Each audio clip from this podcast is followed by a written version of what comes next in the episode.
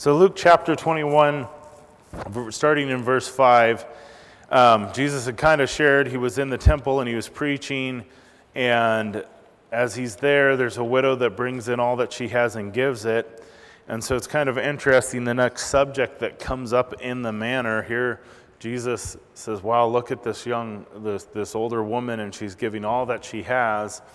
And then there's a question uh, from the disciples, and they're kind of admiring the building, the structure of the temple. And so we kind of have uh, some prophecy that Jesus starts to give regarding the future of the temple, the Jewish people, and his second return here. And so some of the prophecy is going to happen within the, the next 70 years, and, and some of it's going to come obviously a lot later and has not come yet regarding Jesus' return. And really, the main point is to be ready, to be ready for Jesus' return, that he is returning and to be ready. And there are many, many views on the second coming of Jesus. Eschatology is the word. And um, they all have their shortcomings. Every single one has their shortcomings. They're, they're debated. But there are two things that are non negotiables to be a Christian, and that is the scripture clearly teaches we are to be ready for his return at any time, and that he is coming back. He is returning. There is a second return of Christ coming, and that Lion of Judah is going to return. And so, um, it, it is impossible to teach through a portion of Scripture without an influence of your view. Your view is going to affect it on end times, on how you see things in the scripture, um, how they fit together as a puzzle. I, I do not believe um, that my view is a view that if you do not have it, you're not going to be saved, or you lack the Holy Spirit, or you're ignorant, or anything like that. But I do believe my view is right. And if I didn't believe my views right and I taught it, that'd be kind of weird, right? So, obviously, not pridefully, but no, looking at the scriptures and studying these things and looking at them overall, I, I have a view, and, and Calvary kind of holds to a view of, you know, that the rapture is going to happen before the return of Christ, that there's going to be a seven year period. We're going to be caught up in the air when it talks about in, in Thessalonians, and, and that he's going to return at the end of that. And there's, yeah, when you go through some scriptures, there's some hard things to come through and, and shortcomings that's to get over. But overall, looking at the different views, I feel this has the easiest shortcomings for me to overcome compared to the others. And so that's the, the, the point of view I kind of hold to and look to as we go through scripture. But again, neither one of those views should ever come to a point to where it causes you to get away from the two main ones. And the two main things that's repeated in Scripture, because God could have made it really clear, right? He said to be ready, and He's coming again. And many times when some people get off on a view too far, it detracts from that. If you say, okay, we're post trib and we're waiting, now they're looking for the Antichrist to come to figure out when Jesus is coming. They're looking for signs and stuff, and they're no longer being prepared for the coming. They're no longer looking towards Christ and his return. They're looking for the rise of the Antichrist or something before the return of Christ. And so that's where you kind of want to keep the balance on Scripture. And, and again, it is repeated so many times in Scripture that his return is coming as we see as we go through. And so, kind of understanding where that view is you know, and, and keeping in mind always when we go to the scriptures is to be ready, for the return of Christ, and he is coming again, and the, the comfort in knowing that. Verse 5, let's begin. It says, And then some of them, them, or then some spoke of the temple and how it was adorned with beautiful stones and donations. He, he said, he said, so they, they're sitting here, they're talking about how amazing the temple is. These things which you see the days will come in which not one stone shall be left upon another that shall not be thrown down. And so, as they sit there, and the, the, the count in Matthew 6 is a little more clear, the disciples are there. They're looking at the temple, they're looking at the structure, how it's adorned, the donations, how beautiful this thing is. And, and, and it was something to withhold. And Jesus here predicts that, hey, and he, he predicts, he prophesies that, hey, it is going to be torn down. Not one stone will be sitting on another.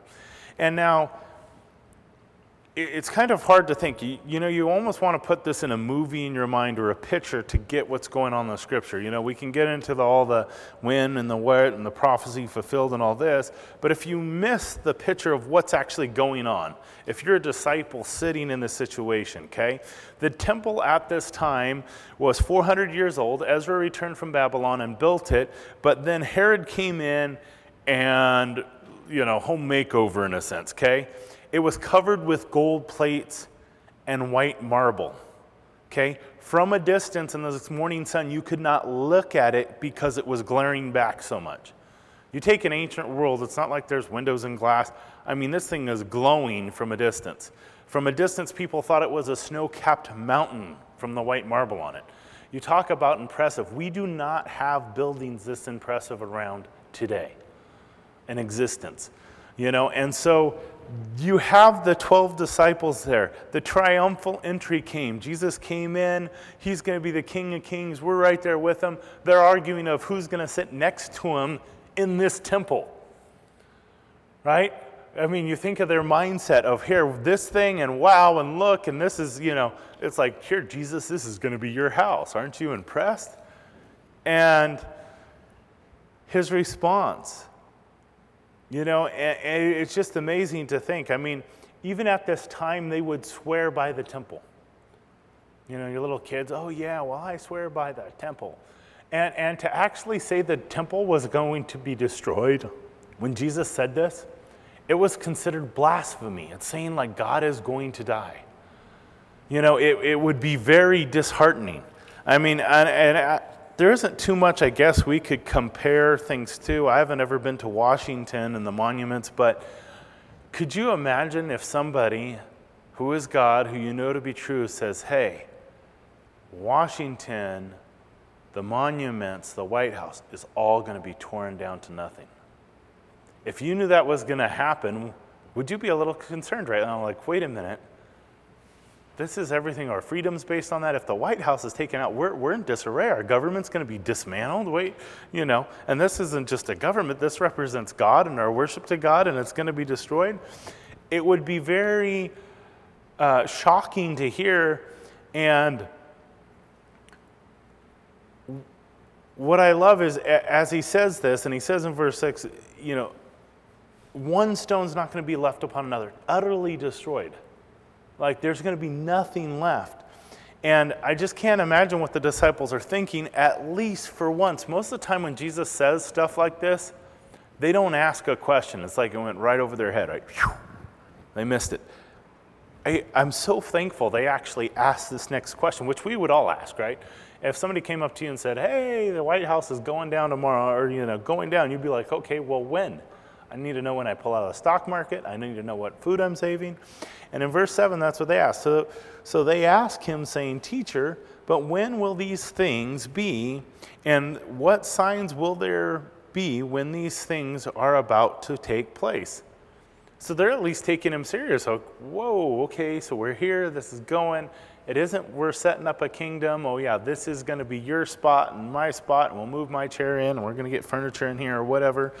He's saying, no, it's going to come down. And so now they're sitting there shocked and they ask him, well, when, is this, when is this going to be? What's going to happen? You know, and are we rebuilding? I mean, are we remodeling it? I know it looks good now, but Jesus, you can do more. I mean, when is this going to take place? What's going to happen? And so to sit there and look at this and, and to sit there and say one stone's going to be on, they're asking, what's going to happen? When is this going to happen? And, and again, there's, as we look at Scripture, there's, there's times and seasons. Many times when you look at Bible prophecy, there's a time of something going to happen, and other times there is a season of something. Now, a time has no specific end or start, it's a time period. You know when a time period's over is because it's over. Now, a season's pretty obvious. There, it's a time that starts and ends. It has a, a, cycle to it. You know, another season's coming after it. And so Jesus is sitting here saying, hey, there's going to be a time coming when this is going to happen. It's going to be destroyed.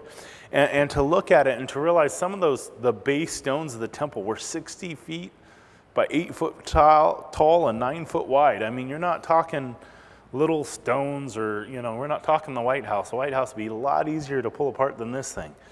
You know, built solid rock there.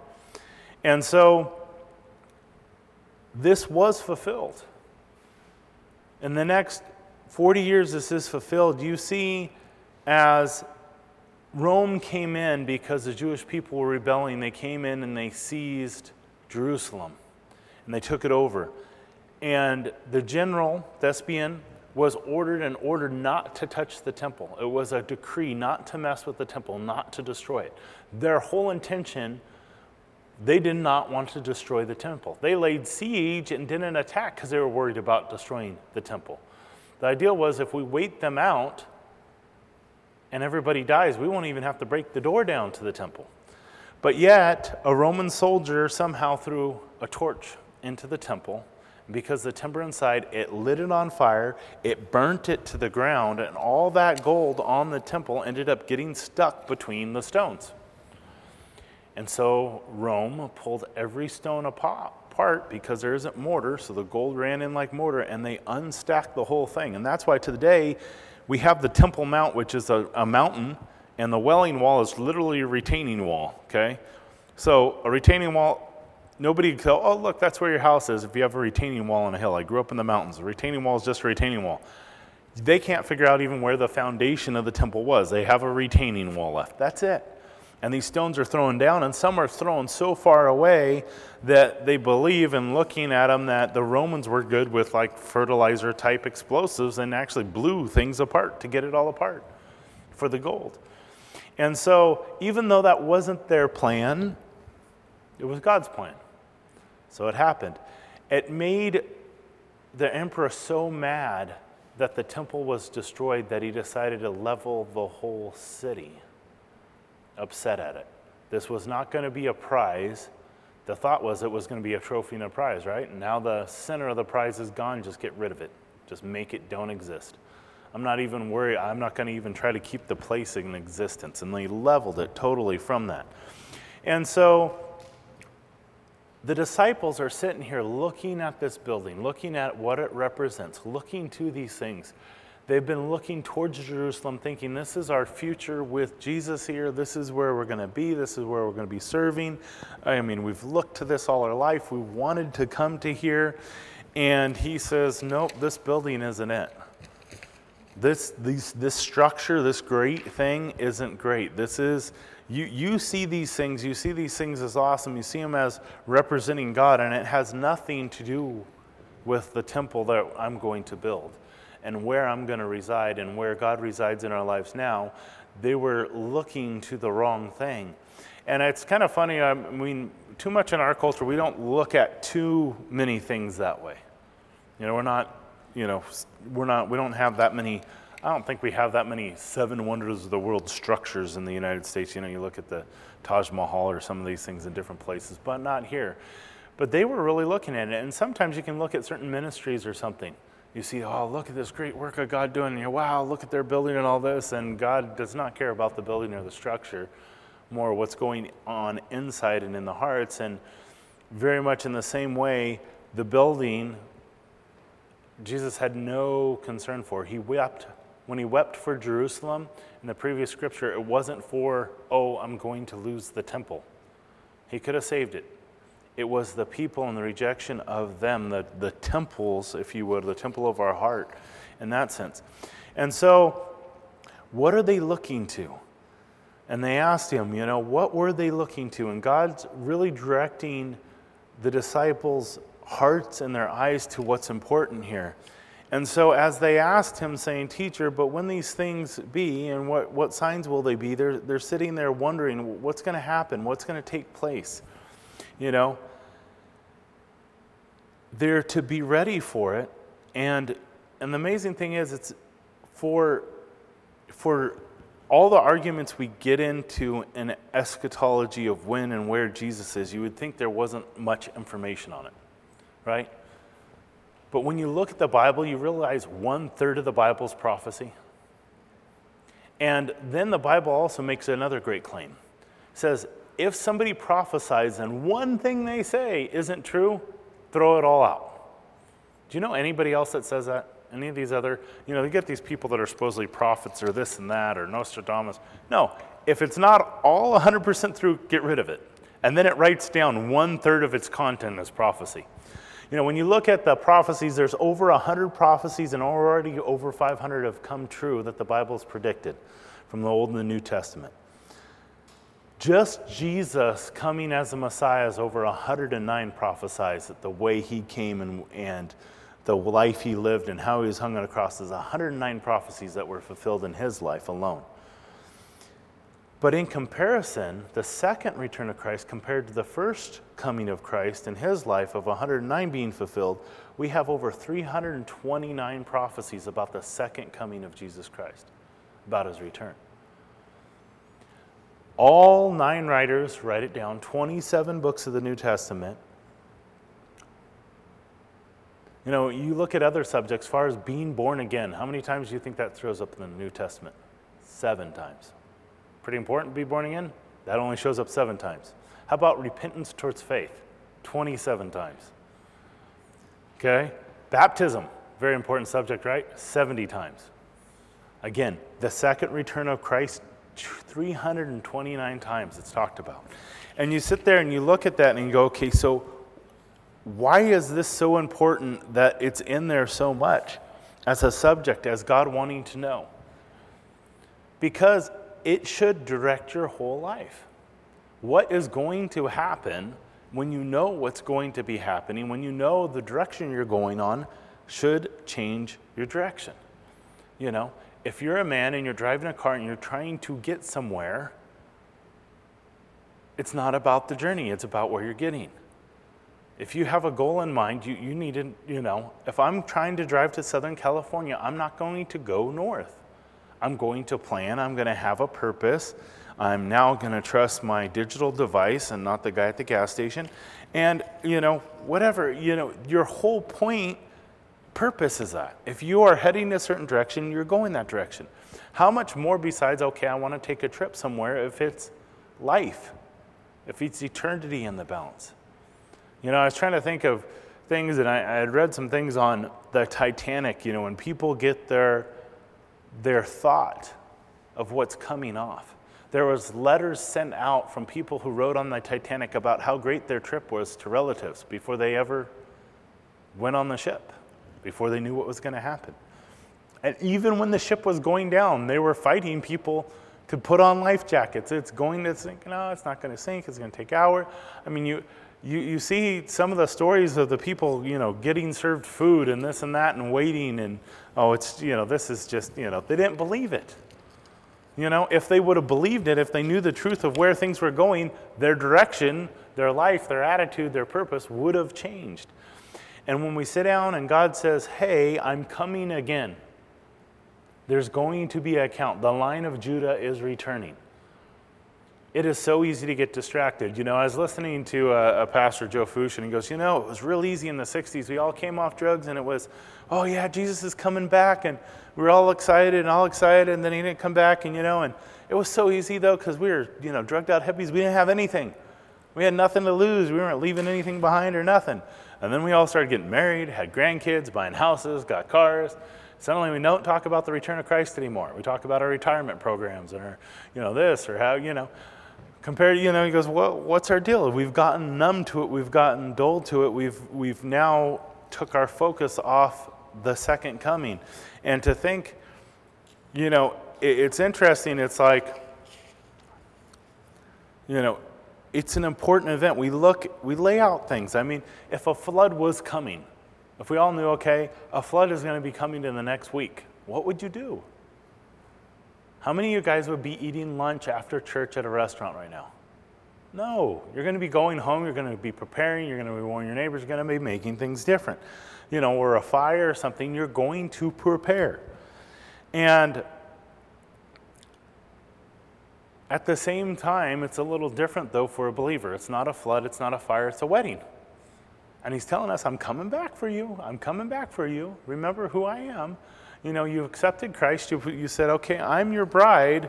And then we go, well, you know, he hasn't been around a while. And, you know, maybe he isn't actually coming back for me. And, you know, will he mind if I go hang out with? I mean, kind of that can be our heart deceitful in that way. And so he reminds us, you know, how many times he reminds us that he is returning, the prophecies of his second coming that are coming. And it's amazing to think, you know, when you, when you listen to some of these guys that have served with some of the presidents and stuff and, and, and godly men that have been around them, and you realize how, you know, the, the term is we're hanging by a thread. Our society, our, our culture, from everything collapsing, really is hanging by a thread in their eyes. In our eyes, we know it's hanging by God's word and its time. But when you look at simple things, you know, one Trident submarine has enough nuclear power to wipe out 360 cities, has 900 times the explosive capability than was used in World War II on all sides. One submarine. And we have over 200 plus, and they probably have more that they don't tell us about, floating around. We can literally annihilate. When you look at what would it take, you know, what does it take to end it? And so you consider those things and you realize, no, our time here is easy. The things we look at, our structures, our governments, the things we have hope in, are we looking in the right direction? God says we should be ready.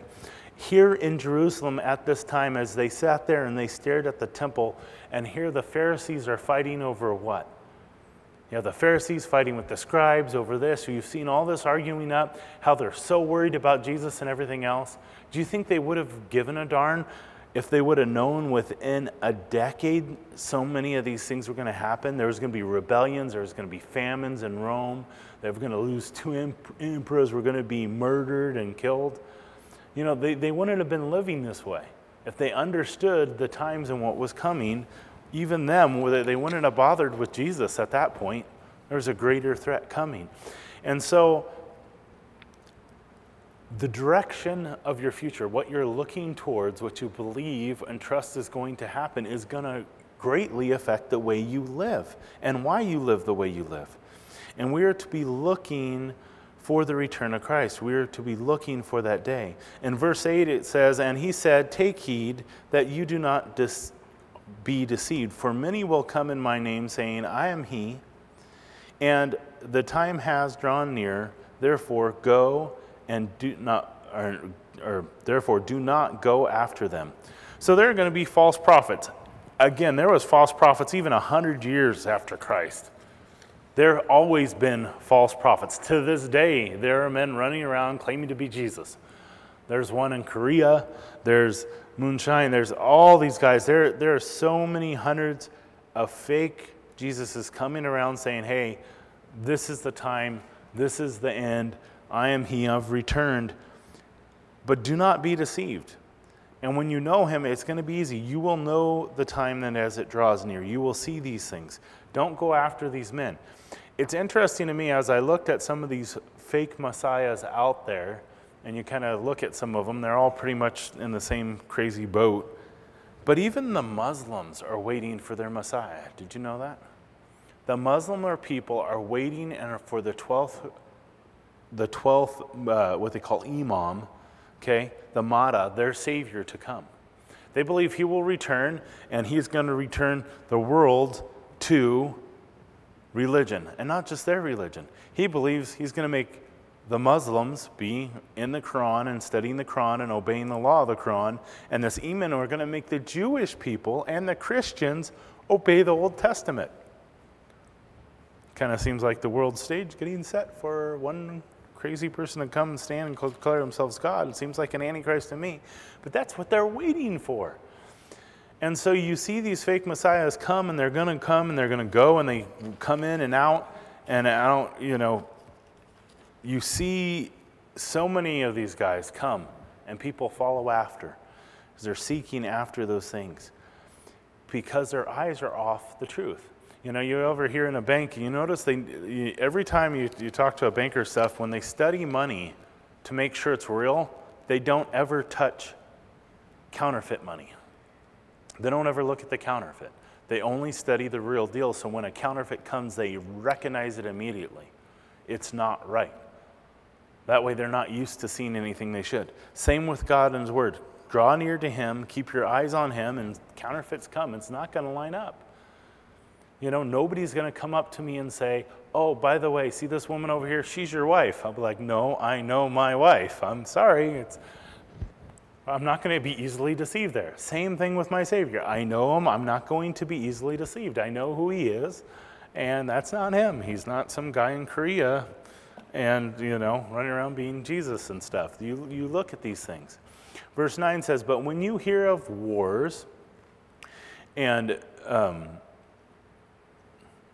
Gosh, anyway, anyways, when you hear of wars and commotions, and do not be terrified, for these things must come to pass first, but the end will not come immediately. And then he said to them, Nations will rise against nations, and kingdoms against kingdoms, and there will be great earthquakes in various places, and famines and pestilence, and there will be fearful signs and great signs from the heavens. So he sits here and he, he explains that these things are going to come, but again, he is talking in this section about a time of, not a season of. And if you look back, it's kind of interesting when you look at you look at the signs and, and you see these things that will come to pass. They're going to happen before the season. There's going to be a time period after Christ rises from the dead, leaves, of these things happening. And it's easy, I think every generation could sit down and go, Look, if these are the signs of the return of Christ, it's now.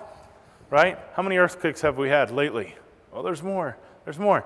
You look at the Mediterranean Sea and you look at what these volcanoes have done to the area and totally wiped out areas. You look at the Black Plague, you look at World War II, you look at these different things, and it would be easy to say, okay, if these were the signs of the things to come, this is that. No, this is the sign of the times between here and here.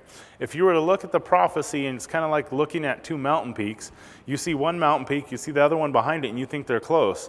As you get up in a plane, you realize they're miles and miles apart, and what you realize in that valley are all these things they're talking about. And I could say, I don't know statistically, but statistically, I'd expect that there's been more earthquakes and wars now than there's been in the past because we have record of them. Simple as that. Now, how easy is it to hear of some war or something going on? Easy. I mean, there are whole areas that they've gone back and they end up studying areas even 200 years ago and they realize, wow, what happened to this town and everything? Well, earthquake happened and they're gone. You know?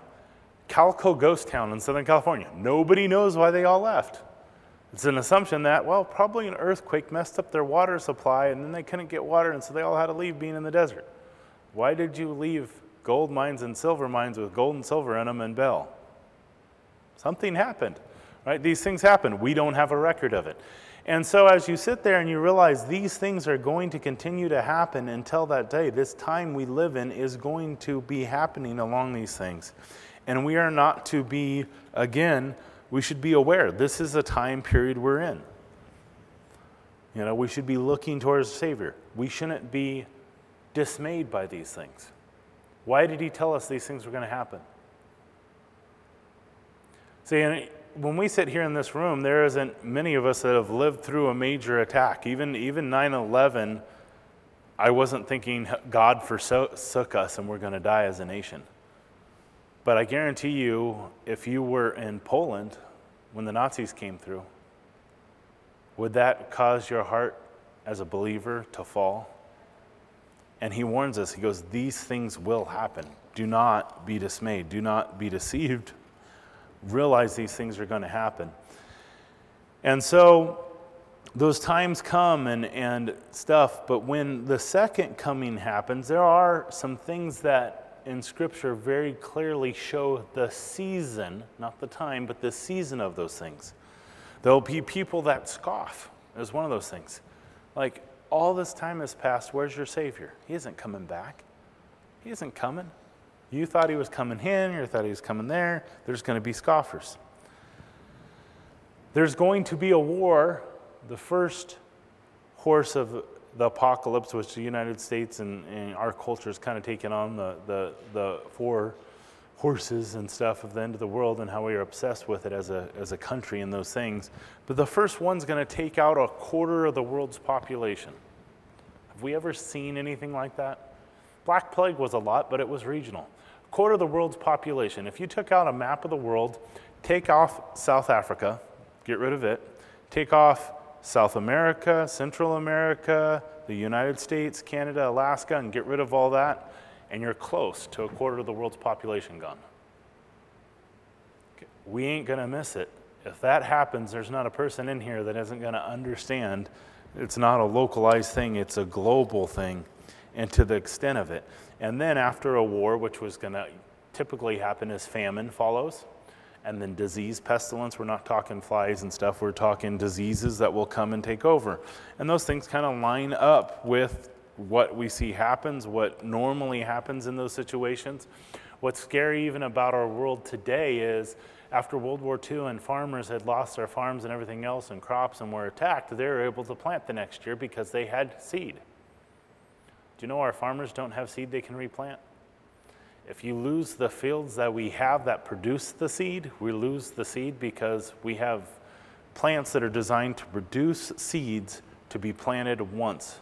They cannot reproduce again. The farmer has to go back to a seed company. There are some heirloom seeds and stuff like that, but in the majority of the food we eat in this world is reliant on plant a harvest every year. They in other words, they'll plant fields that are just designed to grow seeds. That's it. They're not designed for a crop, they're designed to grow seeds and seeds that cannot be regrown again. And if you lose that field and that crop, you lose the seeds. You don't have other generations to pour into. There's a, there's a company down in Modesto I did some roofing on that was heavily into that. And so sometimes you ever drive by the freeway and you see, like, it looks like a field of fruit and stuff, and it's like out there rotting. Like, why did they grow that if they're not going to No, you know, well, it must be government getting paid to chew it in or something. Like, well, sometimes that's just straight out for seed. They'll go out and harvest the seeds. They're not after the fruit. They'll let it rot and ripen, and then because they're, they're after the seeds. Those, those fruit aren't designed, weren't designed to be eaten, but just to produce a seed that will not reproduce. So some of those things, you know, you start looking at as you study some of this stuff and the possibilities in the world we live in. Yeah, it's very scarily fragile of what's, what's available and what won't happen. Although I don't think they've been able to figure that out with watermelons from personal experience. I've spit a lot of watermelon seeds as kids, and they seem to grow every time. So, geneticists got to work on watermelons more, maybe, or just seedless watermelons. But if you get the seed ones, spit them and grow them. No. But you see these things, and you see this time that's going to happen. And so, if you're sitting there and you're looking at the world around you, and security from a building, security financially, security in food, security in storage, there isn't going to be there. And it's amazing as you listen to some people and and the, the different things and, and you know people go oh you know i can't believe you don't teach this theological view. We need to be storing food and doing this and getting guns and ammo and all that. And being ready for the return of christ is not being armed right neighbor comes over jesus loves you. Boom. That's just my personal opinion and maybe i'm wrong. Doesn't line up with scripture anywhere anywhere. But you sit there and you look at it and you look at the different deals and being ready, being ready in our heart, being ready with our focus on Jesus, what He wants us to do, investing in the right things, not canned goods and um, bunkers and things like that, but in being invested in the kingdom to come, knowing where we're going. Now, if you remember back in the picture earlier, okay, we got the disciples there, they've heard this. How I mean, as a disciple of Jesus, if you were standing there, you're looking at it, you're thinking his rule and his reign is coming. He said some other scary things like they're going to kill him. And now he talks about the temple being destroyed, and you're asked when this is going to happen. And he goes, Hey, this is going to happen, and this temple is going to be destroyed, and all these things are going to happen. But don't worry, those things aren't going to happen immediately. You're sitting here trying to process all this. And then in verse 12, he says, But before all these things happen, okay, so all those scary things are going to happen. But before all those things happen, they will lay their hands on you, persecute you, deliver you up to the synagogues, and imprison you. You will be brought before kings and rulers for my name's sake. Oh, ouch. Um, plan B, I mean, at that point, as a, you know, you're sitting there going, okay, you're looking at these structures, you're looking at the government, you're looking at co- comics, you're looking at everything to sustain life. But don't worry about that. Before we ever get to that point, you're going to prison, they're going to arrest you, they're going to haul you off before the leaders. So, you know, don't need to store up any food, guys. He's definitely clearly talking to the 12 disciples here, going, hey, man, don't worry about any of that. You ain't even going to make it that far. All right? It's like, thanks. You know? It's, it's just shocking to see sitting here and again, not even looking to your own life. And we know as you read through the rest of the scriptures and these disciples, these men, Peter and them there, did not regard their own life of any great value. From looking at the temple and their position and this being destroyed and their hopes of that to now looking at my own life, not even that I will not sit in the temple. We're not going to rebuild a new temple. I'm going to actually be in prison. I'm going to be actually on the wrong side of the law and the synagogues. They're not going to be looking up to me. I'm not going to be sitting there ruling, reigning. I mean, my own life is, is coming to destruction. You know, this, this isn't there. Just the thought process of what these men must have been going through. But here's a promise in verse 13 it says, But it will turn out for you as an occasion for testimony. So, hey, when this happens, you're going to be able to share a testimony. You're going, you're going to be put before these people, not as a leader, but you will be sharing your testimony. Therefore, settle it in your hearts not to meditate beforehand on what you will answer. For I will give you a mouth and wisdom which all your adversaries will not be able to contradict or resist. Now, it's interesting to think. I mean, if I sat here and said, okay, a week from now, you guys are all going to a judge and you're going to have to explain yourself. And this judge has the ability to put you in prison for the rest of your life. How many are you going to be sleeping tonight? you'd be like, okay, what are the charges? I need to get a lawyer. Forget about dwelling on it. I'm going to get a lawyer. I'm going to let him dwell on it with me, exactly how we're going to present a case, how we're going to go forward. And God says, hey, you're going to be put in there. You're going to be giving a testimony, and don't even worry about what you're going to say. It's like some of those commandments you go, Lord, how am I ever supposed to obey this? I'm glad I'm not one of these 12 getting told this, right? And, and his disciples getting told these things. And he says something, though, when you look at verse 15, it says, not the Holy Spirit, not um, God, not, you know, anything. He says, I will give you a mouth. He himself, God, Jesus, is going to give it. So, in their minds at this time, Christ isn't gone. He isn't dying on the Christ. He is there. So, it almost seems like, hey, don't worry. When this date comes, I'm going to be your lawyer. I'm going to be there talking with you. At that point, you're like, right? If you guys were going to jail for a tra- you know, going in for a traffic ticket and you found out Jesus was going to represent you and you weren't speeding, mind you, you weren't actually guilty, right? That would take a weight off. Like, dude, I got Jesus as my lawyer. At this point, they probably took a lot of comfort in that, that he would be there with them. And he is, just not in the way they would have thought, right? It's amazing how sometimes God makes a promise to us and we swear it's like, yeah, this is good, it's going to be this way. You have it all worked out. When it's not start to work out that way, we start to freak out going, I thought you were doing it this way. You said, Lord, you know, you said this was going to happen. But he said there, and he, he, he sets him up and he, and he tells him, and he says, you know, Verse 16, you will be betrayed, even by parents and brothers, relatives and friends.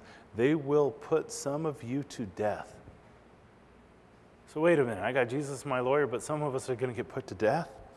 And you will be hated for my, by all for my name's sake.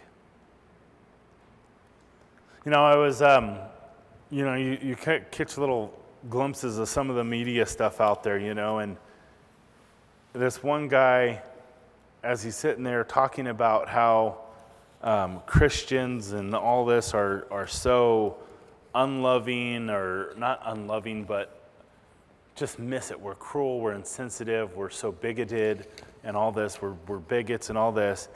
And right there, he uses the name Jesus Christ. You know, yells it out. I can't believe, blah, blah, blah, blah. And he uses our Savior, our Lord, as a curse word.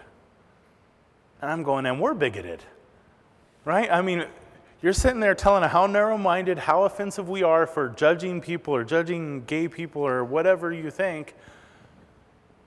But you're sitting there thrashing my Lord and calling, I mean, it, it, just seems insanity. It's like you don't even know, he feels so justified in what he's saying that you're, oh, you guys are racist, bigots, da da da da da da. But yet you're slamming, do you realize what you're saying even? I mean, they're going to hate you for his namesake. Some of you will die. But in verse 18, he says, But not a hair of your head shall be lost. Now, obviously, he's talking about eternal things here. So even though you die, I'm not going to lose one bit of you. I'm not going to have one of you slip through my hands. Your heart and who you are, not one bit of you. There's nothing of any value, not even a single hair, that's going to be lost. By your patient, by your patience, possess your souls. Stay calm. Right? Stay calm. Just trust in God and stay calm. Keep your eyes on Him. And when you see these things, I mean, at this point, if I'm a disciple, I think there's some fear coming, right? I would be a little scared. But yet, again, if your eyes are looking towards Christ, now if your life is, your eyes are focused on your own life and you surviving and you making it through this, and if it's based on you and your cunning, we're all gone. If the world is coming to an end, I'm not relying on my ability to make it and to survive. I'm invested in the next world. You know, if there's going to be a great catastrophe, a nuclear bomb or something like I want to be ground zero. I want to be out of here first. I'll let you guys try to survive it in your bunker slowly, okay? I'll be gone. Please, Lord. You know, and when I get into heaven, I'll have a better story to tell than starvation. I was there, and this thing went off. No. Anyways, I don't, you know, where is your life? What is the value of your life? Is that what you're seeking? Is that what you're looking to? Are you ready?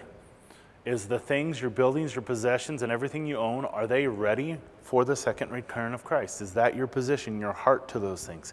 What's your heart even for your own life, your own existence?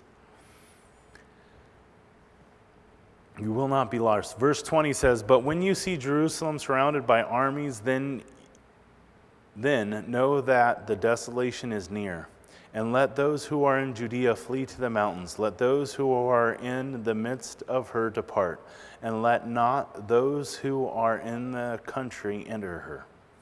What is interesting about this in history as it goes through, and, and again, when you look at historians, it's not scripture, it's not 100%. But when this day did come, and it did fall, and they seized Jerusalem and they surrounded it for five and a half months. At this time, there wasn't a single recorded Christian in Jerusalem. They fled, they left, they took the warning, and actually, uh, uh, they went across the Jordan to an area called Pella, that's where the Christians had fled to, knowing this was coming. They believed the scripture, they saw it, they saw when Rome was coming, they saw the attacks, they saw all the, the calamities leading up to it, the rebellion. And as Roman army approached, the Christians are said by the historians to flee, and not a single one was put to death. Again, not scripture, but an interesting historical fact. They out and they saw it and they left. Verse 22 says, For these are the days of vengeance, that all the, um, that all things which are written may be fulfilled. But woe to those who are pregnant and those who are nursing babes in those days, for they will be greatly distressed in the land and wrath upon his people. And they will fall by the edge of the sword and be led away captive into the nations.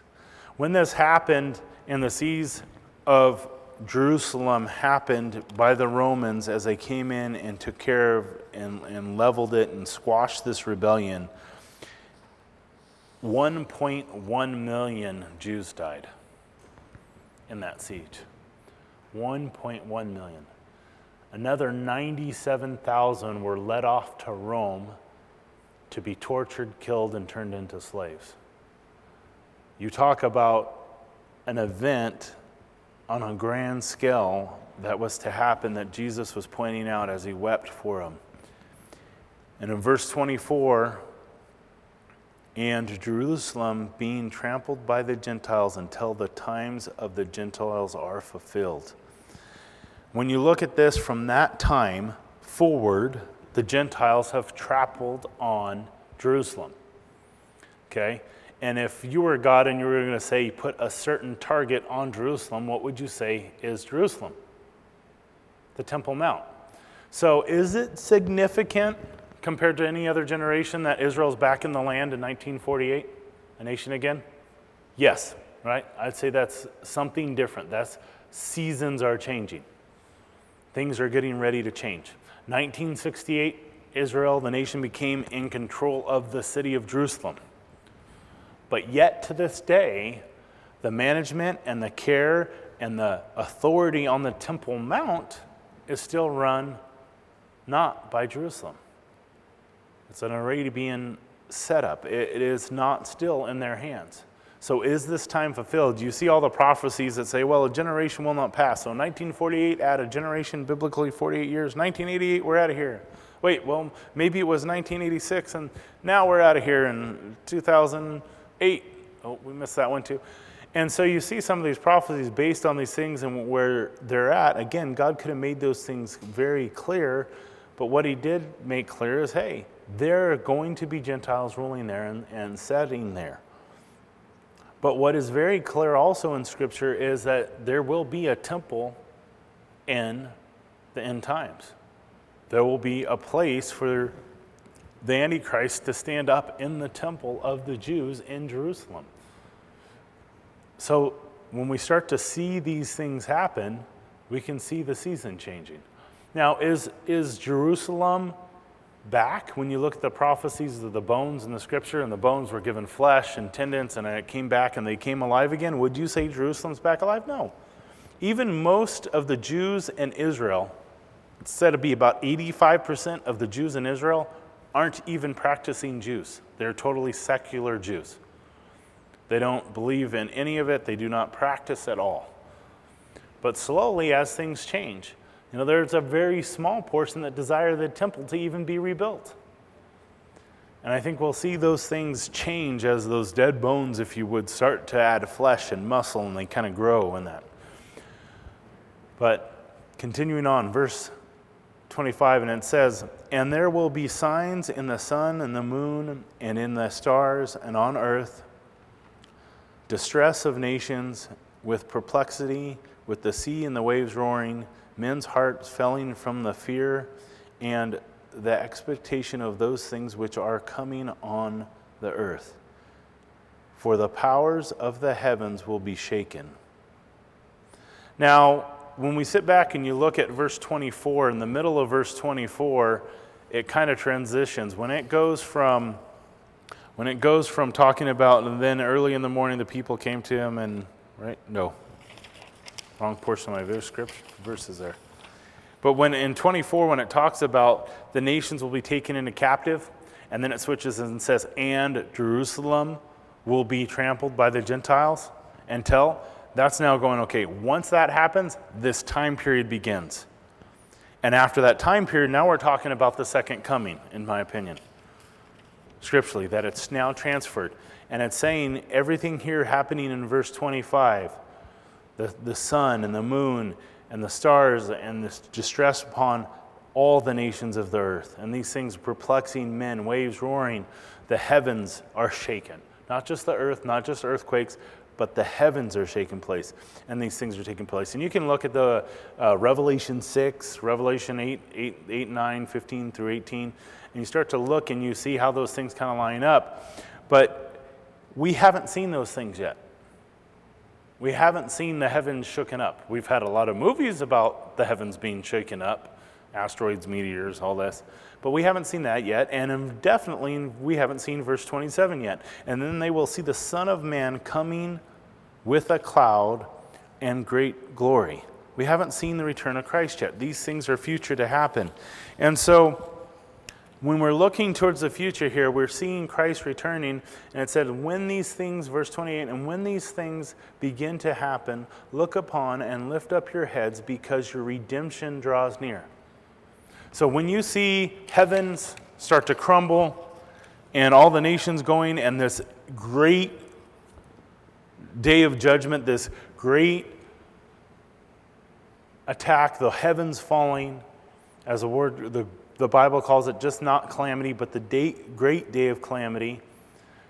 We are going to be looking up, be looking up because your redemption is drawing near. Makes sense? So these things are going to be happening. We're going to be looking up because redemption draws near. Now he uses this little parable here, and he says, Then he spoke a parable to him. Look at the fig tree and all the trees, which is important because the fig tree many times just speaks of Israel. Well, in this case, look at the fig tree or all the fig trees. When you look at a tree, and when they are ready to bud, budding, you see and know for yourselves that summer is now nearing. So when you start to see a tree and it starts to get buds, you know summer's starting to come. Okay, they didn't have calendars the way we do and the weather and stuff. You start to see the weather change, you start to look at the rings, you can understand the season. When you see these things start to happen, it's budding. So, you also, when you see these things happening, you know that the kingdom of God is near. Assuredly, I say to you, this generation will by no means pass away until all these things have taken place. Now, again, a generation, is it a generation from when they actually get over and take over the Temple Mount, set up a temple again, and they're restored that way? It's not talking about the disciples here at this time, right? It's not saying, oh, a gener- you, you, the generation of disciples, will not pass. But also, this word generation can be very clearly translated and actually very good, um, I wouldn't say argument, but uh, facts based on this generation being the generation of the Israelites. The Israelites will not pass away until all these things are fulfilled. The nation of Israel will not pass away until those things are fulfilled. And so you see it, and you, you know, you go through different scripture, and people come up with all kinds of set dates and set times.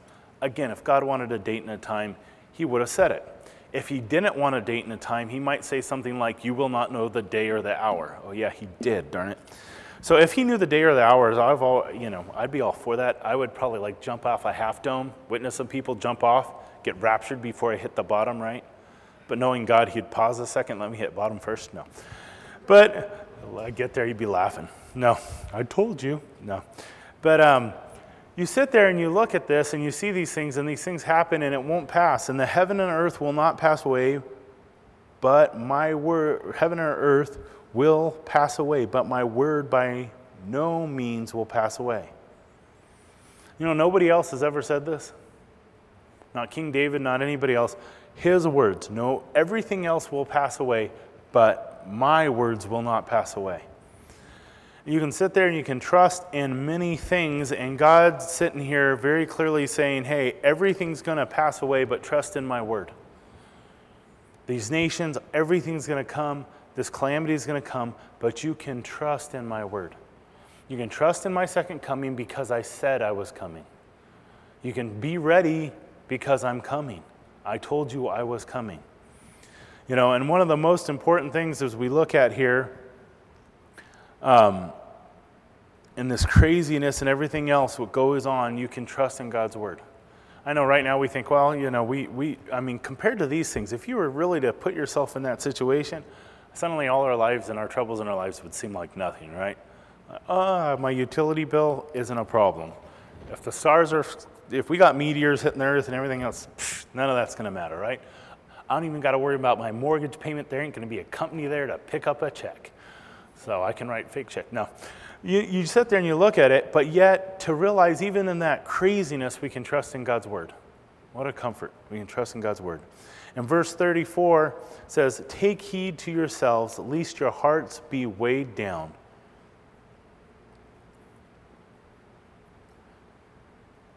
your hearts be weighed down. You know, I don't.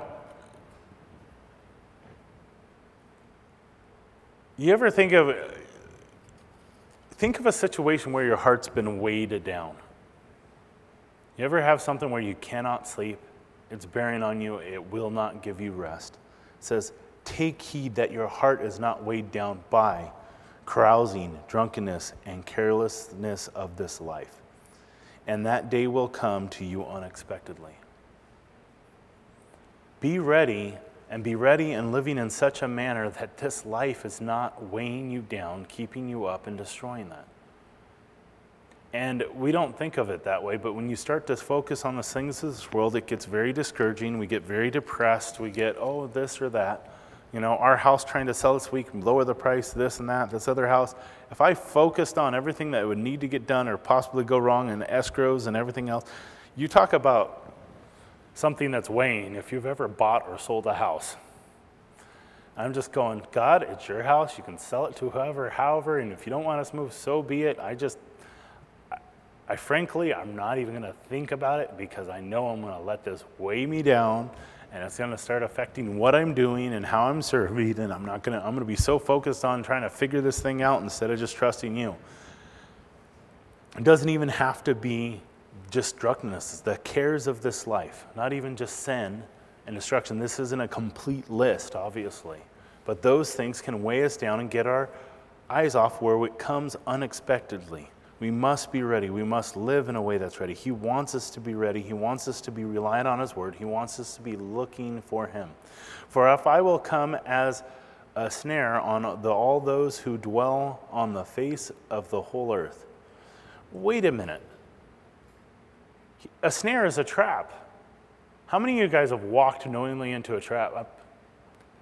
I know at least 50% of us in here are probably women, so at least half of us haven't. No you, you look at it, I don't know, I have. I mean, I'm stupid sometimes. But, you know, like, I think somehow, uh, yes, I'll walk into that trap and I will be okay. But, yeah, I know the rest of you guys in here don't do that. That's just my problem. But you sit there and you go, it, it's a trap, it's a surprise. It's a, a snare is a trap laid that's unexpected to grab you. And it's kind of interesting here. It's like, wait a minute, wait a minute, wait a minute. Won't, won't we supposed to be calling out? Won't we supposed to take heart that our redemption's coming when these things are happen? So we're supposed to be looking forward, expecting our Savior to come when these things are happening, but it's going to catch us all by surprise. That kind of sounds like something else, like Jesus is going to come and die on a cross for our sins, and he's going to rule and he's going to reign.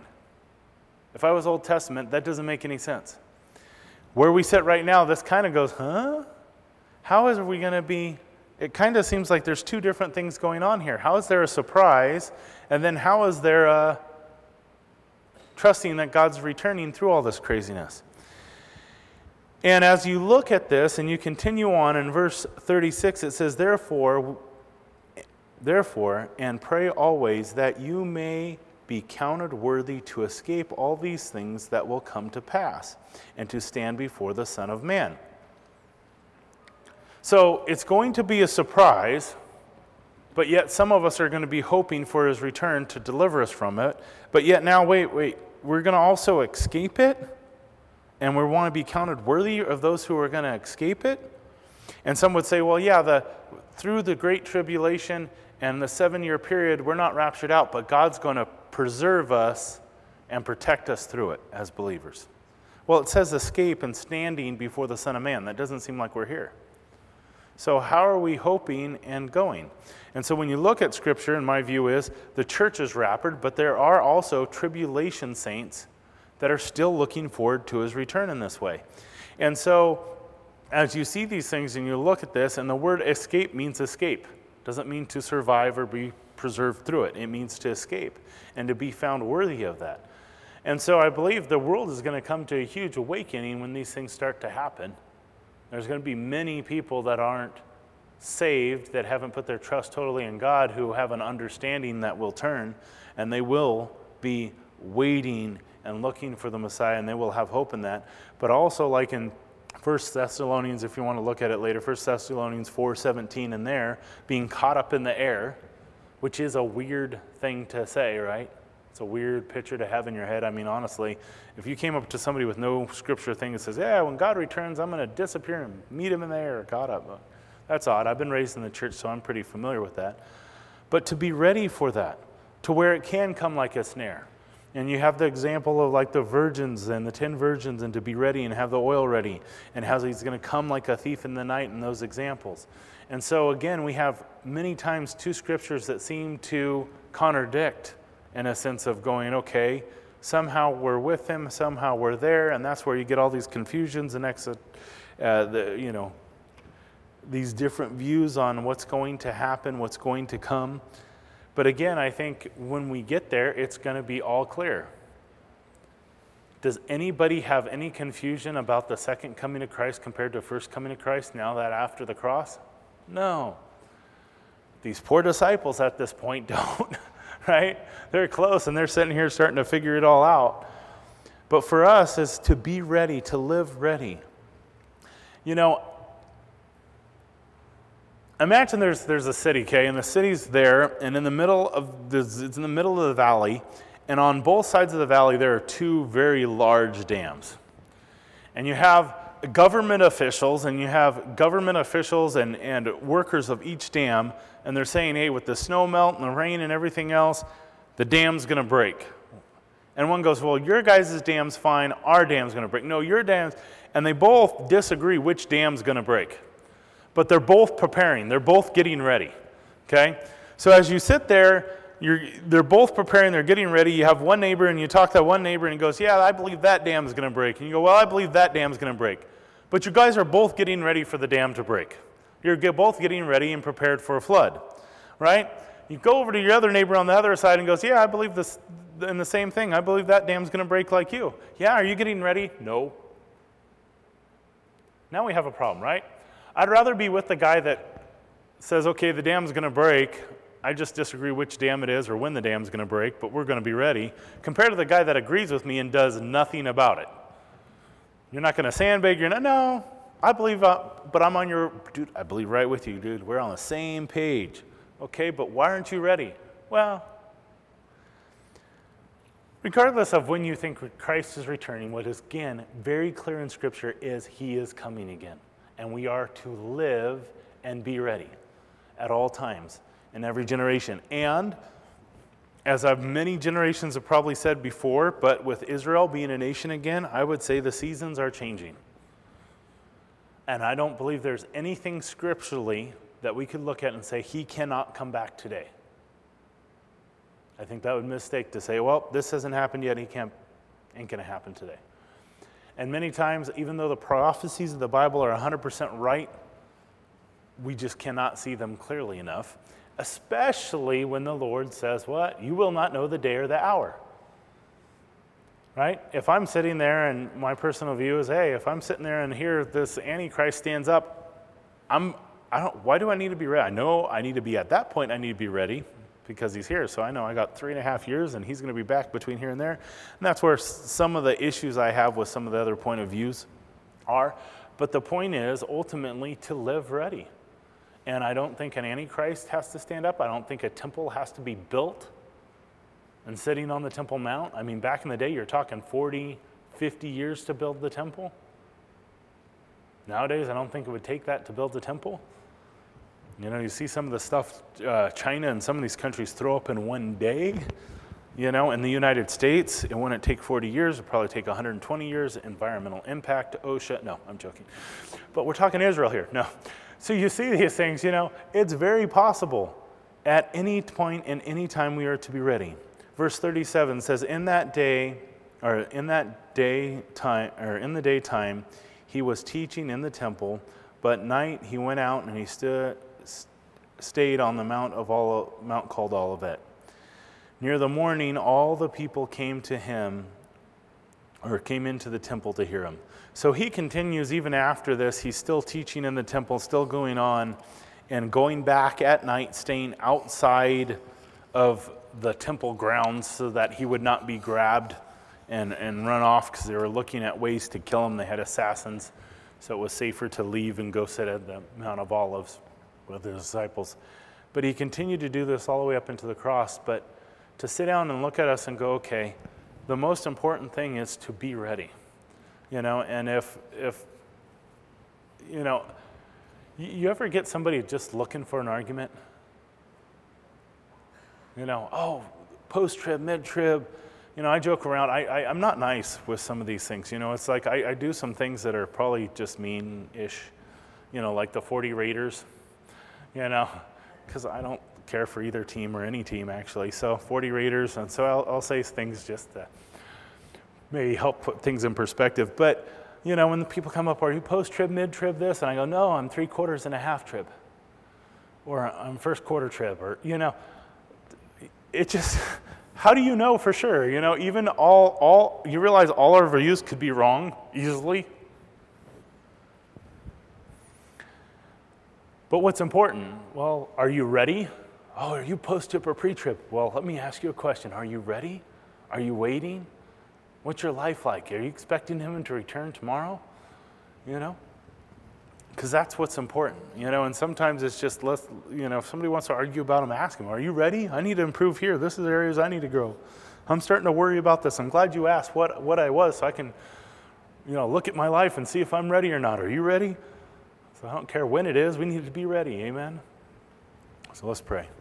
Dear God, we thank you that we can trust in your word that you are coming for us, that you are returning for your people, that you cannot wait, Father, that you will come back, that you will judge this wicked world and, and lay sin aside, Father, and just erase it that we might know you, that we will know a different time. A time without all these calamities and things, but just a time of joy in your presence that will be made anew, that you will make Jerusalem new, Father.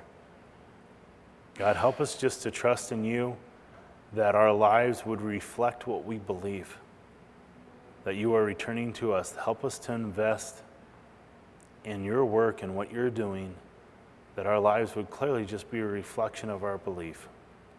Help us not to be complacent or distracted or deceived by the things of this world. In Jesus' name, amen.